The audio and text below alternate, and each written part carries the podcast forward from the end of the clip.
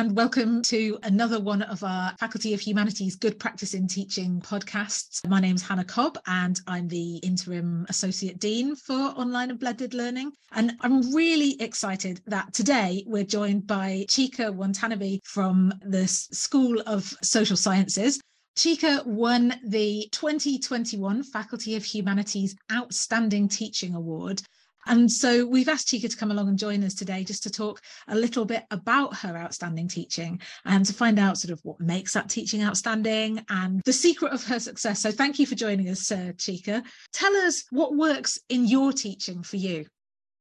Well, thank you so much for having me. Um, that's a hard question, but I hope you know you'll talk to students as well to find out.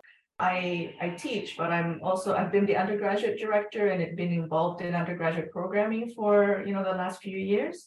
So I know what students complain about. I know what students often like in classes. So I try to reflect that in my teaching, I suppose.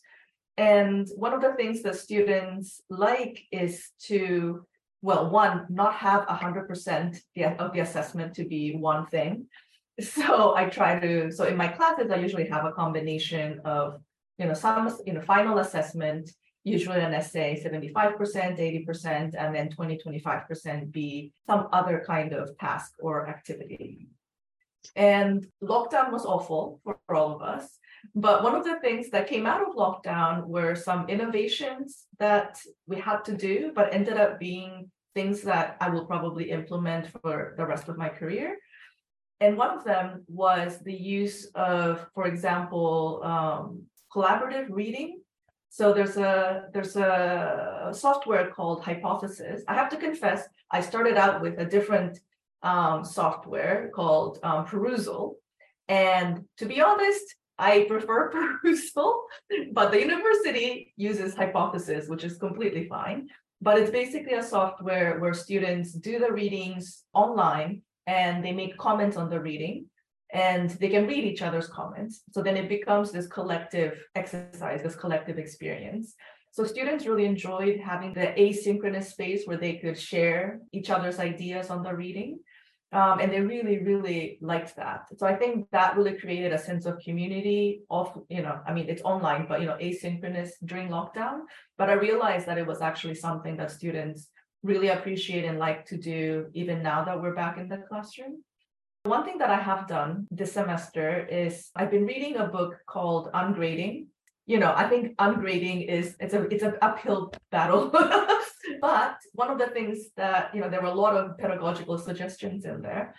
And one of them was to create space where students do a metacognitive, you know, thinking about their learning and I'm sure, you know, education experts will say, oh, that's so obvious, but I have never really created that space in my teaching. So at the start of semester, I did a survey where I asked first if any of the students would like people to be masked in lecture and or seminar. And if even if one person said yes, I've asked everyone to mask. Um, but included in that, I also asked, you know, how do you learn best? And I was really surprised that a major- the majority of them, their answer was that they learn the best collectively or when they're working with other people. And this was really unexpected because I thought they were going to say things like, I learn visually or I learn, you know, if someone tells me in lecture, I don't know. I just had other expectations. I just didn't expect them to say that they learn best when they're collaborating with other students. So then that's really underlined for me the importance, even you know, software like Hypothesis or you know other kinds of small group work that I use that you know that that that they would do. I teach primarily undergraduate students, so this is primarily for third year. I've done it with second and third year undergraduate students. Yeah, I mean, I can say more about hypothesis because Perusall and hypothesis or any other you know pedagogical tool can't just be used you can't just like put hypothesis on your activities and that's all you do because that you know i know people some people who do that and that just doesn't work. I give marks for hypothesis participation and i give them very specific criteria that they have to follow in there. For example they have to make at least five comments. One of those comments has to be in response to a classmate's comment um, so this is a thing that Perusall did automatically. So Perusall would only give you high marks if you were interacting with each other and if you were making particular kinds of comments. Anyway, so you have to have some kind of pedagogical framework in using these tools. You can't just use them without any, you know, stepped usage. Yeah, I mean, I think creating a space where students can collaborate and learn from each other is actually how they learn best, they tell me. And I enjoy that myself more it's really brilliant hearing you talking about that and that kind of collaborative process and creating those communities. I've also i've also been reading about ungrading recently as well. It's so interesting. Um, we can put a link some links below this podcast that will uh, link people to things like jesse Str- was it jesse Stommel's work or what was the book that you were reading about it? No it's someone called susan Blum. Okay. she's an anthropologist I think I think there's a, a few people who, who who've done some some leading stuff, and I know Susan Blum's the, the other person I was going to ask about. There's such interesting work, and you mentioned before we were recording the podcast that you've been thinking about unessays as well. It'd be really interesting to sort of hear about that as well uh, a little bit more. Yeah, so I teach this final year slash MA combined module called the Anthropology of Development and Humanitarianism. And in this class, students, you know, do a final essay, you know, in actually I've changed that format as well. But anyway, 75% is an essay, 25% is a small group task. Um, and in this small group, they are divided into four groups. I, there are two seminar groups, and each seminar group is divided into four smaller groups. And each small group is about five students or so, five to seven students. Um, and they all work together to produce a final product by week 10. And then in week 10, we have some aid workers come and visit the class. So we have we've had people from the British Red Cross or Save the Children, a local, you know, legal advice organization for asylum seekers, and so on. And so in these small groups, um, students work together to um, produce a, a, blog post or a lesson plan they've done in the past. Um, but this year, because I've been thinking about the unessay, I've asked them to produce a quote unquote exhibit piece. And they have to also produce a text. So sort of like in a museum, you know, you, you would have a text that explains the conceptual art somehow. So they still have to write um, collectively, they have to write a 1000 word text that explains how an anthropological concept or approach can help us understand a development or humanitarian issue better. So they write that post, but then they also have to produce an art piece. So they've created a video or they've created uh, one group um, has made a board game about refugee resettlement and so on. So this, you know, so this is the sort of the unessay um, activity that that I've, yeah, I'm experimenting it with this year. I mean, so far they've done. This is so much more exciting than reading just the text for me. And I'm actually having them also write a self-assessment this week. It's due on Thursday.